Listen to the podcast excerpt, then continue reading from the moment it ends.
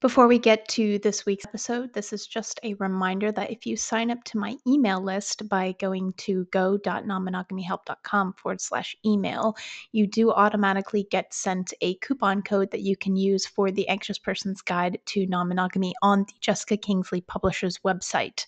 And they do ship to North America and to Europe, as far as I know, also all around the world.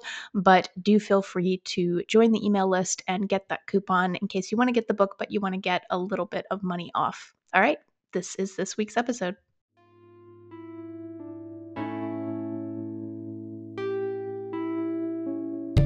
Non Monogamy Help is a podcast where your questions about open, non monogamous, or polyamorous relationships are answered.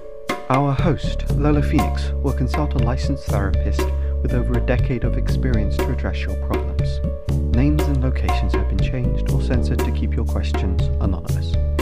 You're listening to Non Monogamy Help, the podcast. Hello, and welcome to episode 106 of the Non Monogamy Help podcast. I'm Lola Phoenix. Please send your questions to ask at nonmonogamyhelp.com Com, and they'll be answered in the podcast or the column anonymously. If you want to read the columns and listen to the podcast, you can go to nonmonogamyhelp.com, subscribe to the newsletter by going to nonmonogamyhelp.com forward slash email, and follow Non Monogamy Help on Twitter and Instagram at Non Monogamy Help. If you want to support the columns and the podcast and what I do, I'd really appreciate it. Consider becoming a patron. Even just $1 a month helps support the daily running of the columns and the podcast and everything that I do. And you can do that by going to patreon.com forward slash Lola Phoenix. If you donate $5 or more a month, your name with your permission will be read at the end of the podcast. Let's get to this week's discussion question. If this is the first episode you're hearing every week before before I read the letter, I put forth a discussion question that you can use with your friends, partners, metamors, or anyone else to get to know them a little bit more. I also answer it myself briefly to give you a little bit of context. This week's discussion question is How do you manage emotional overwhelm? And I will be honest with you, I'm not honestly the best person with that. I said honest twice. I am not all that great whenever I'm kind of emotionally flooded with things. And I do try to take a step back and have a little bit of a time to myself. I have been known to frantically call or email my therapist and ask for a session right away to deal with some of the things. I also find it quite difficult as a person to sleep when I feel emotionally overwhelmed. I used to believe in that sort of relationship lie of like, don't go to bed angry. And that was like the worst thing in the entire universe because I, I thought it was true because I can't really go to bed angry. I really struggle to sleep if I'm angry or if there's something that's unresolved or unfixed. And it's led to many, many late probably incredibly annoying nights for the people that I've dated trying to hash over an argument in the middle of the night when they're exhausted and I'm exhausted, but I'm also super wired and can't sleep.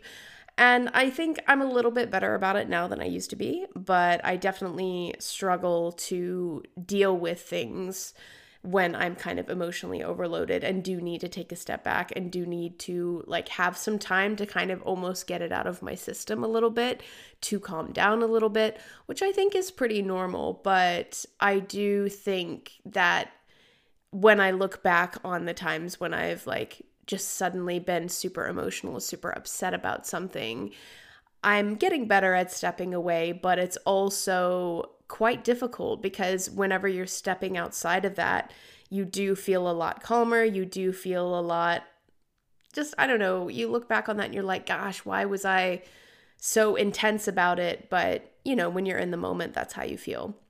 So, yeah, I'm not completely great at managing emotional overwhelm. I think I'm better at not sitting there and pretending like I'm not over- emotionally overwhelmed and then snapping at somebody, which is great.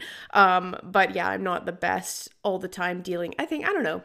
I'm judging myself. Clearly, stepping away is a good thing to do when you're emotionally overwhelmed, and expecting myself to never be emotionally overwhelmed is unrealistic. But I don't like being overwhelmed, so I don't think anyone else does. But yeah, that's how I manage. I need a, I need to take a step away and like have some time away is is basically what I need. Maybe talk to my therapist, maybe talk to somebody because usually when I'm emotionally overwhelmed, I I doubt my own instincts, I doubt my own feelings and I need like someone to talk it through with. So, yeah, that is the question. How do you manage emotional overwhelm? And just to say, as a note for this podcast, I have been recovering from illness, so I sound tiny, tiny bit like death. Apologies, but hopefully by the next time I record the next episode, I will sound a little bit better. All right, let's get to this week's letter.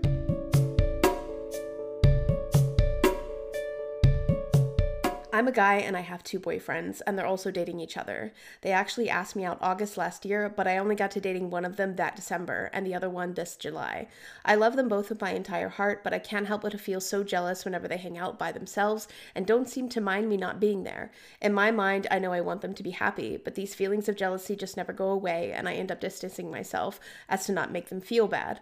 I don't want to just say only hang out when you're with me because I literally play games with one of them by myself too. I just need therapy. I think. Could you help?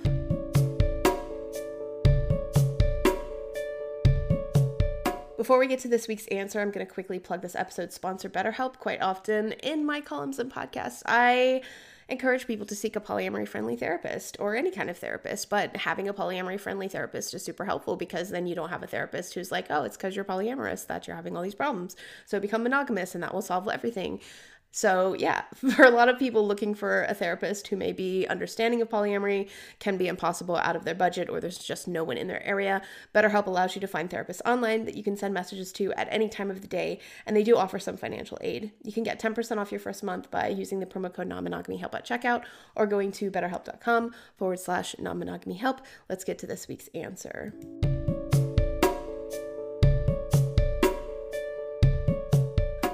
Have to say at first, I think you need to give yourself a little bit of a break here because let's look at this from a different perspective. These two people, it sounds like, are dating each other and they were both interested in you. You started dating one of them at one point, and then a few months later, you started dating the other person. So you're dating two people who have a history together, and that is going to bring up a lot of very specific anxiety. I would be surprised if you didn't feel a little bit scared sometimes about the fact that they both have a longer history with each other than they have with you.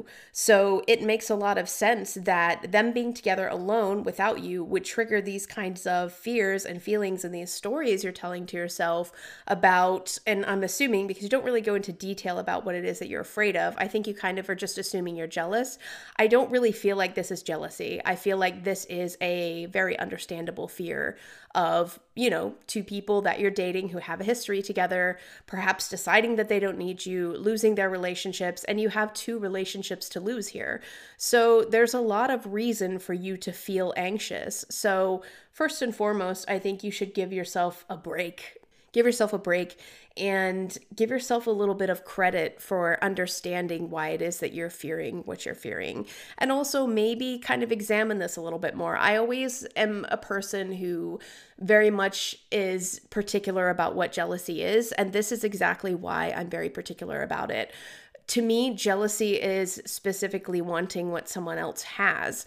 And there's a good reason why people feel jealous sometimes. And the discussion about jealousy within a lot of beginner non monogamy resources is very damning, is very much like jealousy, equating jealousy as just a feeling with being a controlling person, equating jealousy as a feeling with wanting to be manipulative or, or being angry, even, or all of that stuff. And it's not to say that people can't be jealous and be that stuff as well, but I do feel like the way that jealousy is discussed in non monogamy, beginner communities, and, and and advice and a lot of places, I feel like creates this environment where any negative feeling you have about your partner being with somebody else is automatically clumped into the column of jealousy. And therefore, it's something that you shouldn't have. Therefore, you're a bad person for having it. You secretly want to control your partners, yada, yada, yada. And that's not really the case. Now, obviously, you said that you have the feeling of like you want to say, hey, only hang out when you're with me. But that's not really you wanting to control people. That's kind of this incident creates a trigger for you, creates a fear, a source of fear for you, and realistically and logically, you want that to stop. So I understand that. And none of that means that you are jealous, in my opinion. In this situation, I would say you're more afraid than you are jealous. And I feel like there's a lot of reasons for that. So you're dating these two people who have this relationship with each other, but it doesn't sound like any of you have really discussed how you fit into their relationship. If you do, is this a triad situation or are you parallel dating both of them? How does non monogamy fit into your life? How do you fit into their life? What are your goals? Do you have goals? Are there ideals? Are there situations where maybe you want to move in with them? Or is that something you definitely don't want to do? There's so much about the situation that is unknown that it makes sense that your brain is kind of freaking out right now, especially because if you kind of zoom back a little bit, unless you are in a completely different culture and one that I'm unfamiliar with, monogamy is what you've been told your entire life that you should be. And it is the only kind of model or plan that you've been given for how relationships work. So now you're in a situation where you're doing something that you have no social script for, that you have no real guide for, and you don't know necessarily how this is going to play out with non-monog or with monogamy it's not to say that every single monogamous person is going to you know get married have kids picket fence blah blah blah but that kind of cultural script and the sort of experience of being in a relationship that your parents have been in, that everyone around you has been in, creates a kind of reinforcement that makes you feel secure in a way that you don't. And I feel like if if you're a gay man then it's possible you can kind of understand this through the realm of heterosexuality and quote unquote homosexuality, to use the like medical terms, but whatever. Like queer relationships used to and i you know we're changing that things are changing which is great but it used to be that there was no model for that. So a lot of pe- queer people experienced a lot of fear in their relationships because it wasn't socially accepted. Also that kind of has a specific social impact on your relationships. But also if you don't know anyone who's gay for example and i'm i don't think that you don't i'm assuming that you do obviously but like imagine being a person who doesn't know anyone anyone else who's gay. Like there is a a, a, lot of pressure and a lot of fear in situations where you have no cultural script. And I say this because you don't have a cultural script for non monogamy. So that is going to, in and of itself, even if you didn't have any fear when your partner was with somebody else, like it is a situation which will cause you anxiety, regardless of feelings about anything else. But specifically in this situation, you're dating two people who have a history together, and it doesn't sound like you've really talked about how you fit into either of their lives what they want because just because you're all non-monogamous doesn't make you compatible. It doesn't mean that you want the same things in life. Just like two people being monogamous, one person could want to have a family, one person could want to travel. Like being non-monogamous in and of itself doesn't necessarily mean that you're all compatible. So you're going into this situation with no real idea of what's going to happen and like Obviously, we all make plans. Some of us kind of have more of an idea of where we want to be in 10 years than other people do. I'm not saying that both of these guys have to have a 10 year plan for you to feel safe, but having some idea of what is non monogamy to them. Why are they non monogamous? What's their history? How do you fit into the life? Are they planning a life together? Like all of this can help reinforce like your position within like their relationship, your position in their lives, which can help you feel a little bit more secure and stable and maybe might help address some of that anxiety.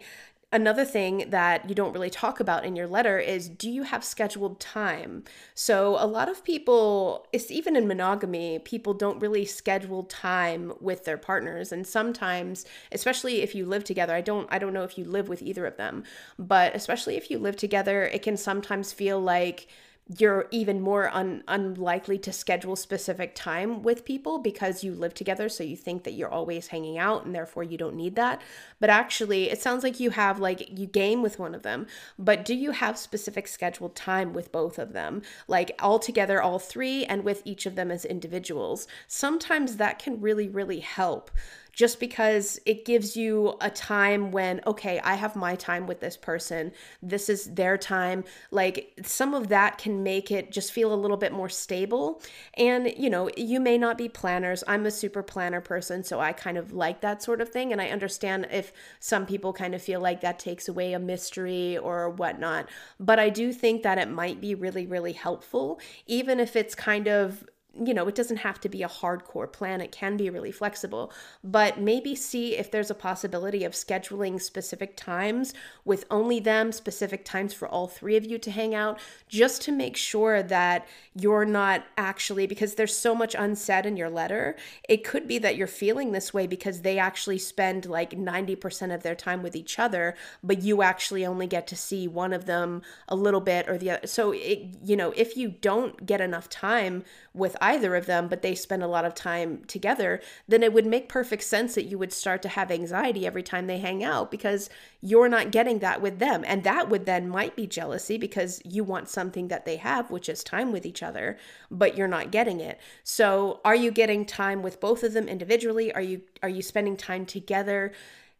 See if there's some type of scheduling that can be done with time because sometimes that can also really help when it comes to managing anxiety.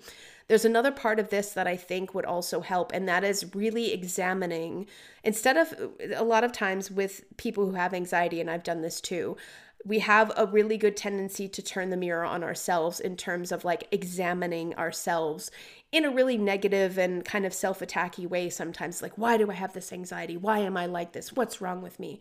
But the thing that we often don't look at is what am I telling myself and why in a more compassionate way. We don't actually have a curiosity about our own feelings. We have this sort of interrogating, demanding thing about our own feelings. When you said in your letter that you assumed that they, oh, you, you said specifically that they hang out by themselves and don't seem to mind me not being there. And that's a really interesting thing to say because you don't know that they don't mind you not being there. Just because they don't call you while they're together and tell you to come over or ask you to come over doesn't mean that they don't mind you not being there. So there's this aspect of you that's telling this story to yourself that there's this risk, there's this fear that they will maybe get sick of you, that they like hanging out each with each other more than they like hanging out with you. Be curious about the story that you're telling yourself be curious about why it is you're saying to the, this to yourself like how do you know like it, there's a way to be curious and and compassionate with yourself about this without being that intense investigator of like you shouldn't be feeling this way why are you feeling like it's more like okay that's interesting i assume that they don't miss me why do I assume that? What is the logical conclusion of that fear? What am I trying to prevent? So most of the rules, like you you had it right that you have this inclination to say to create a rule, right? To say like only hang out when you're with me. And it's it's great that you haven't acted on that. It's really really great. Give yourself a pat on the back. It's very difficult not to act on things like that, especially when you're in the realm of non-monogamy and you don't have a guidebook, you don't have any kind of roadmap of where you should go, a lot of people get these fears and then create rules and, and create things that are designed to try to protect them from pain that don't end up working. So it's understandable you had this kind of, okay, I'm going to create this rule to solve this problem. But what is it trying to prevent? In the end, you could make a rule. You could say, you're only allowed to hang out together when you're with me that in and of itself is not going to prevent either of them from dumping you. And that seems quite harsh, but that's the truth. Monogamy, in and of itself, as a rule, doesn't prevent people from falling out of love with their partners and falling love, in love with other people and breaking up with their partners. So, why would this rule that you've created? Suddenly make it so that they will not dump you or they will not decide they like them each other better than you and dump you like there's nothing that you can do and nothing that you can create that's going to prevent that situation from happening. And there's a part of my 101 article, and definitely check it out. There's 101 and 102, nonmonogamyhelp.com forward slash 101 and 102. Um, there's a lot in those articles about accepting that there isn't anything you can do to control whether or not somebody stays with you or not. And that is a really hard thing because a lot of our anxiety comes from a desire to prevent pain. I want to protect you. Your brain is trying to protect you from pain. And in and of itself, it tries to, to scramble for control. And it's very understandable, especially if you have grown up with that anxiety, especially if you've grown up in environments where it was on you to protect yourself because you weren't protected by the people you should have been protected by. So it makes a lot of sense that you might have this inclination to protect yourself. However, it's actually, even though from the side of anxiety, it seems like, what are you talking about? Like, I can't give up on this fight to protect myself. Actually, when you decide, okay, it's not other than being the best person that I can be, other than putting myself, you know, in in relationships with honesty and love and kindness there isn't anything I can do to prevent somebody from leaving me. There isn't anything I can do because this relationship is conditional. They're grown adults. They could leave.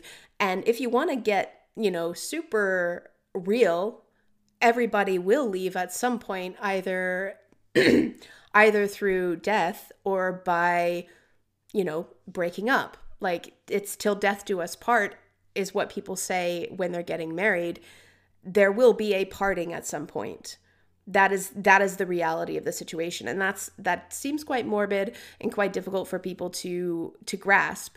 But i think that there's a truth in the kind of buddhist perspective of like attachment causes pain and releasing attachment helps. And it's not to say that you should stop loving your partners or stop caring but when you realize okay there isn't anything i can do to prevent this person from leaving, it actually an enormous weight gets lifted from your shoulders because all of this scramble for control, all of this anxiety, all of this stress that's being created within yourself to like, okay, they're hanging out together. Oh my God, they're going to leave me. Oh my God, they're going to leave me. Like that stops. And well, not all overnight, it's not magic, but like once you learn to accept that then it becomes less and less your responsibility to control that situation. And you can, instead of trying to argue with your anxiety with rationale, be like, oh no, they're not leaving you, they love you. And that's what a lot of beginner non monogamy advice advises. It kind of gives you tools to argue with your anxiety, but actually arguing with it is not going to work because your brain is trying to keep you alive right? So your brain is like, oh my God, we've never been in this situation before. I don't know what's going on. I've never seen a relationship like this before. I know that I'm going to get hurt if they go. So I need to like save you. I need to protect. Like your brain is designed to keep you alive. It's literally like a function of evolution. And it's, it's, been you know over eons and eons of years and human beings are social creatures and we have lived in extremely social societies. Like there's a reason I've said this before there is a reason why solitary confinement is torture. Human beings need to be with each other. We need social interaction. We thrive in relationships there's also a reason why being kicked out of your society or your tribe was a death sentence we need each other because we have survived because we've been together and because we've helped each other we're not this sort of macho man, uh, gar- like hunter gatherer, what you know, like that kind of a archetype. We survive through relationships, and so it makes perfect sense that you're trying to stay in the relationship, and your brain is trying to keep you there and not get kicked out of that relationship. So what you have to do is instead of trying to argue with your lizard brain, is you have to learn and understand why your lizard brain is behaving the way it is and that also helps learning about your nervous system, learning about fight or flight, learning about why it is that this situation triggers your immune system survival, res- immune system, nervous system survival response, and why it is that you're feeling that way. And then what you do then, instead of arguing with your brain, instead of trying to argue with your survival instinct, is you learn to be compassionate with your survival instinct. Because at the end of the day, you can't prevent anybody from leaving you. You can, however, always be there for yourself. You can control yourself. It seems like going like, well, I can't control this, I can't control that, is kind of creating helplessness. But actually trying to control everything that you can't control is what creates the helplessness because you won't ever be able to control it releasing the responsibility to co- control what you can't control, and then accepting that there are things you can control. You can always be there for yourself. You can always comfort yourself. You can always fight for yourself. You can always leave situations that don't serve you.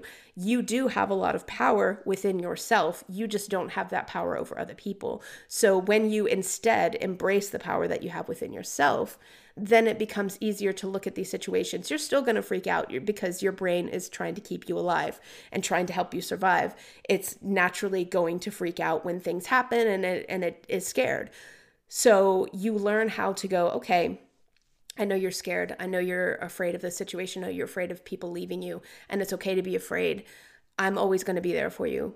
I'll always be there for you. Or you have friends and you have other people in your life who will be there for you. You're not alone. And instead of trying to argue with this anxiety, you learn how to kind of embrace it, be compassionate towards it, and then it it go it rages and it rages and then it calms down again because it will calm down again and you've survived all of this like you could look back and see like oh i've had all this intense jealousy and it's been but you've literally survived every single one of those situations where you felt super intense you can definitely survive it. It will suck.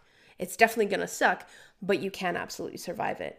And part of that, in my feeling, is accepting these feelings, accept that you have these intense emotions. Do seek out a therapist because I think therapists can help you learn coping techniques for when you're kind of emotionally overwhelmed or you're like catastrophizing or you're imagining these things. And I definitely, I've gotten much better with my anxiety, but I definitely had situations where it was just like an app, like a rolling snowball down a hill with my anxiety. Like one thought would start and then it would just keep growing and growing and growing and growing, and I couldn't stop it therapy can help you learn how to stop those things, learn how to self regulate, learn how to recognize when you're triggered, and then learn how to step back, learn how to self soothe, things like that. I definitely think you should seek out a therapist. But I also think that some of this is just going to be learning how to reapproach your anxieties in a way that will help you manage them a little bit better. So, yeah, to sum up, I do think that you need to give yourself a little bit of a break here. I don't necessarily feel like what you're experiencing. It's hard to say because I don't know about how much time they're spending together versus how much time they're spending with you. So you could very well be jealous of that for an understandable reason. But it doesn't sound to me like what you're actually feeling is jealousy. It sounds like what you're feeling is an understandable fear that you will be left behind by two people who have a, a history that you don't have with either of them. I think you should consider talking with them about what non monogamy is to them, what it is in their life, examining that within yourself. If you look at my 101 and 102 articles, and also in my book, The Anxious Person Guide, The Anxious, can I say my own book title? The Anxious Person's Guide to Non Monogamy, it will give you kind of an idea of like your anchor, how to deal with like physical, uh, like arranging of things, things like that. I think understanding where you fit into their lives, understanding how they fit into your life, and also scheduling time with either of them will probably make you feel a little bit more grounded and then you won't you, you might still feel anxious. Like don't ever think that it's going to be like poof it's gone. But having those things to remember and having an anchor having all of that can really really help you kind of ground yourself a little bit whenever you start to have these sort of cast- catastrophizing feelings. I also think that like accepting the fact that you can't control whether or not people leave you or not. All of the stuff that I discussed about accepting, kind of releasing yourself from the responsibility to keep people around you and accepting the controls that you do have over the situation with yourself and, you know, the fact that you can't control other people will, even though it seems counterintuitive, help you feel a lot less anxious in the future. And I do think that you should seek out a therapist to help you with some of the coping te- techniques probably have a look at uh, the account on Instagram, Balancing Your Nervous System. There's an account.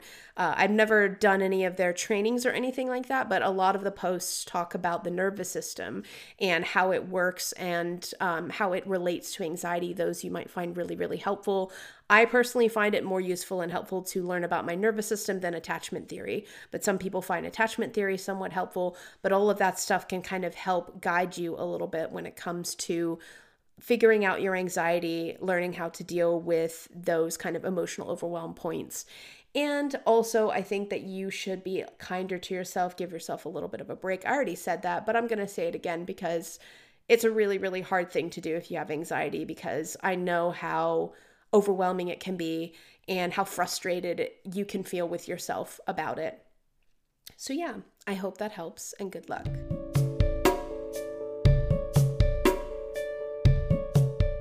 Thank you for listening to episode 106 of the Non Monogamy Help podcast. So sorry for my terrible voice. I hope it hasn't been too terrible to listen to.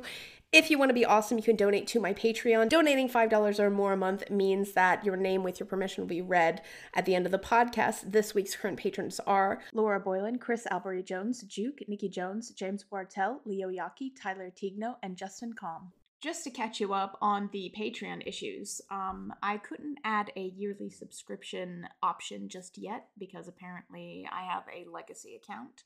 So you should be able to now pledge for a lower tier, which I have available. And the other tiers are also still available. So sorry about all the confusion around that. Um, and hopefully, when I get yearly subscription options, I will definitely be able to let you all know. Thanks. If for whatever reason you can't become a patron, because I absolutely understand, if you can take five minutes, log into iTunes, rate, and review the podcast, that would be super great. It really helps me get the podcast out there to new people. And it's just like a really nice thing. And if you do write me a view, review, please let me know on social media that you have. Don't be shy. I do sometimes go in and check and try to see if there are any new reviews, but it's always nice to hear. Um, yeah, that's all for this week. You'll get a new column next Friday and another episode in a fortnight. And hopefully, the next episode will be a little less scratchy. Awesome. Thanks so much. You've been listening to Non Monogamy Help. Our podcast music has been provided by Chris Albery Jones at albery-jones.com, and the art was made by Dom Duong at domduong.com. Thank you for listening.